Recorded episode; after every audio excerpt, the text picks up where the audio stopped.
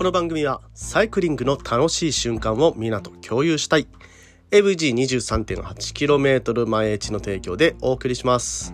ということで、えー、本日も毎朝10分走りに聞くラジオを始めてまいります、えー、梅雨ですね。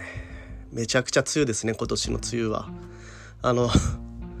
本当に容赦ないですよね。昨日も丸一日ずっと降っていました。一昨日も丸一日ずっと降っていました、えー、そうなるとねどうなるかというと、えー、今ね芝生の手入れっていうのはまあ、あの毎週毎週ね芝が伸びてきてやらないといけないんですけれどもそれができない。それができないどころか芝生の状態がねどんどん悪くなっていってしまうということでですね。昨日は、えー、砂巻き大作戦というねちょっと芝が悪くなってるところに砂を巻いたんですよね。はい。でそのねあのー、ちょっと芝が悪くなるところっていうのはへこんでいてそこに水たまりができていてでそれでねえー、芝の状態っていうのが悪くなっていってしまう。そこをねもし人が踏んでしまったら人がそこを踏んでしまうとそのねぬかるんでいる部分というかまあ土が柔らかくなっているんでこうね根こそぎ根こそぎその芝生を傷つけてしまうような状態、えー、踏んでそのまま芝生ごとごそっとね、え、剥がしてしまうというような状態になってしまいがちですので、まあ、そういうところにね、えー、水はけの良い砂をまいたと。はい。いうようなことでございました。でね、えー、一日明けて今朝様子を見に行ったところ昨日ね相当大雨だったんですよ。相当大雨だったんですよ。相当大雨だったんですよ。もう3回言いましたね。はい。砂が半分流れてました。また今日の巻き直しかなと。いやーね。えー、作ったものをねそのその後からねどんどん壊されていくというね、まあ、そういうような、えー、状況でございますが少しずつねコツコツと積み立てていけばきっとねどこかで終わりがあるはずと、えー、そういうふうに 考えて やっていくしかないのかなというような毎日でございます。いやね自然を相手にするって大変だなと思う、えー、毎日でございます。今日もね、えー、モーニングカフェライドはやるようですので、まあ、あの、行かれる方はね、路面滑りやすくなっておりますので、ぜひとも気をつけいただければと思います。それではね、本編行きましょう !Check it out!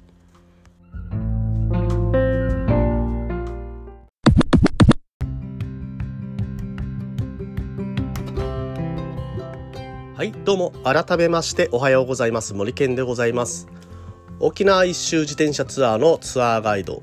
AVG23.8km 前地の広報 AT ツアーのコーディネーターそして沖縄県サイクルツーリズム推進協会の理事として活動しておりますということで本日も毎朝10分走りに聞くラジオ本編となります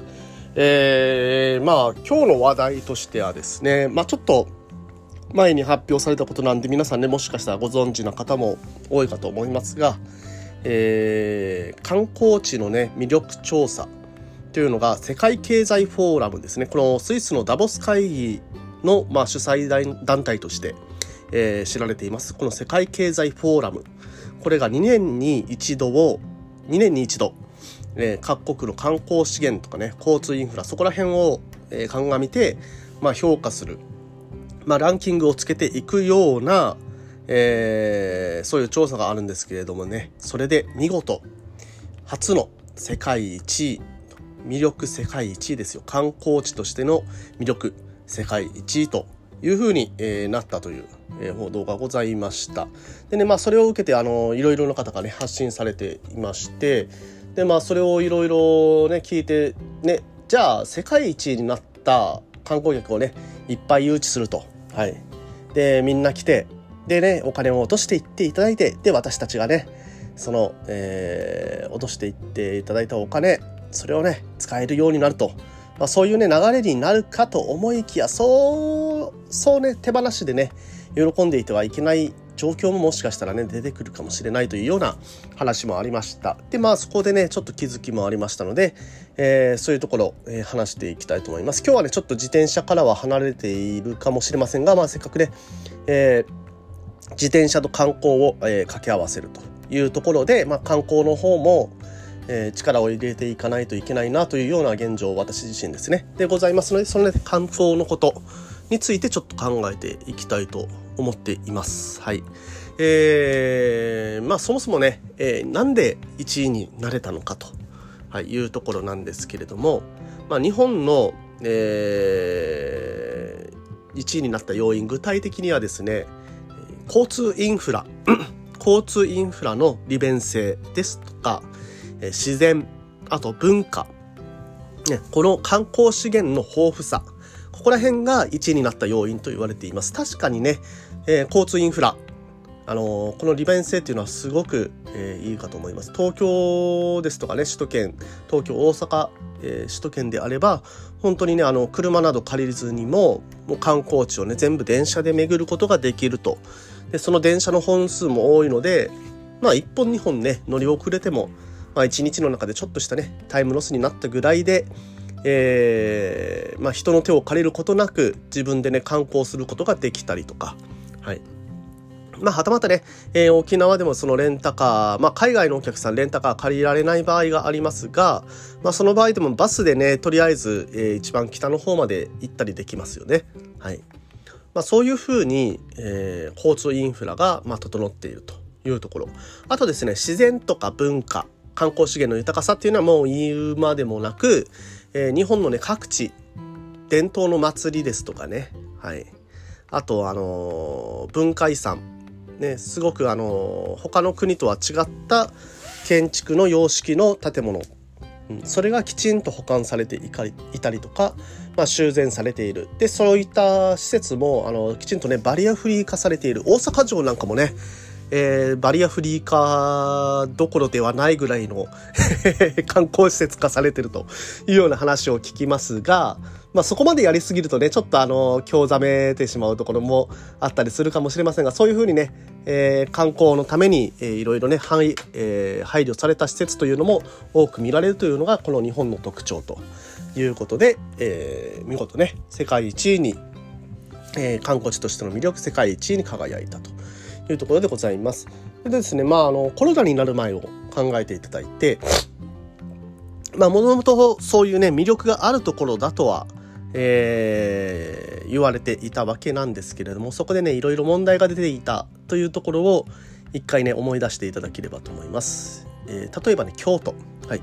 京都に観光に行ったとして、えー、撮影できるのはいつ行っても人混みだけ、うん、外国人の観光客の方が、えー、たくさんたくさん押し寄せて、えー、来た結果まあねそういうねえー、京都のきちんとした風景風情のある、えー、風景を撮りたかったのに、まあ、そういうね人混みしかないとか、はい、あとねゴミ問題ですね。ゴミが大量に出てでそれをね処理するために自治体がお金を出しているんですよね。でそのお金が増えすぎたがために、えー、自治体がね観光客がめちゃくちゃ来てるにもかかわらず赤字になってしまうとかそういう問題っていうのが起こっていました。まあ、これはねえー、なぜかと、なぜかというと、えー、日本がですね、今、安いから、うん、そこに、えー、まあ、終始してくるんじゃないのかなというふうにちょっと思ったりもしました。えー、とですね、私もね、あの、ラジオで、他のラジオで聞いてます、鴨頭さんというね、YouTube 講演家の方のラジオを聞いて、あ、確かになと思ったんですけれども、そのね、ブータン、ね、ブータンでは、ブータンという国ですねブータンではあの1日あたり250ドルが観光客の方が最低、うん、観光客の方が最低で使う金額ということで、えー、それがね定められているみたいです。だからその何もしていなくても250ドルを、まあ、そのガイドの人とかねえー、運転手の方、まあ、ホテル側に支払わないといけないと、まあ、総額で250ドルなのかな、はい、っていうような取り決めがなされているみたいです。でまあこれがね何がいいかっていうと、えー、そのね250ドル、ね、確実に入ってくるじゃないですか。はい、そのまあ観光客がね、えー、何も安く行って安く見てで安く食べてでなるべくねあのお金を落とさずに帰っていくというそういったことを防げるという意味でもそのインフラをね整える上ではね、えー、そこら辺っていうのがあるとあの整えやすくなる、えそのね、えー、元になる原資を稼げるというところにもなりますし、えー、そもそもねその犯罪がね海外ではよく観光の時に起こるとかっていうことを聞いたりすると思うんですけれどもまあそういうね犯罪に手を染めなくてもお金がきちんと入ってくるからまあね観光客の方たちをしっかりとね守ってその方たちからまあ正式にねえーまあ、実際に犯罪を犯すのっていうのはリスクが高い行為ですのでそのリスクを犯さずにきちんとお金がもらえるというような状況を作るというところで、まあ、そのね犯罪の抑制というものにもつながりますね。はい、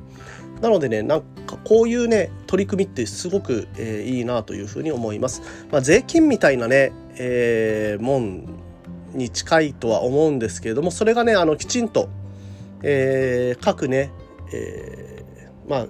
営業営業しているところに直接落ちるのであればそれはそれでね、えー、すごくいい取り組みだなというふうに思いました。まあ、日本のね今現状でそれを整えるっていうふうになると、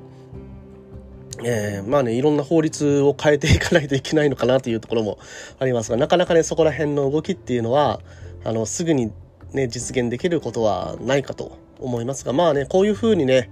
えー、他国のねうまくいっている、えー、要素まあ他国がこういうふうにしてうまく回っているというのを知ることによって、まあ、自分自身ね今後その観光を進めていく中で、えー、きちんとねやっぱりお金を、えー、いただくというかねきちんとした料金を最初に作らないとあの安売りをするとですね後でねちょっと大変なことになってしまうと。まあ人がごった返すのもいいんですけれども人が、えー、来てまあねあのいろいろ施しをして結局ね、えー、何も残らず貧乏になっていってしまって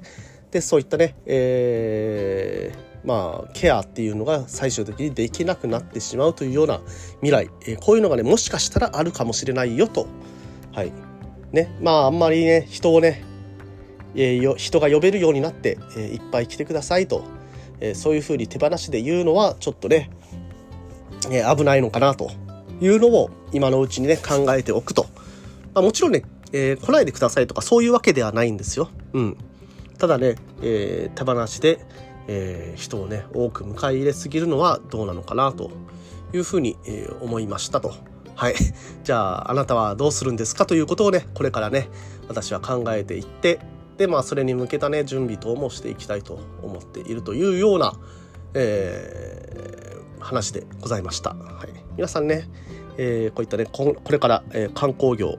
コロナが終わってまたね再開していく、えー、この時期にねどういうふうに考えているかというのを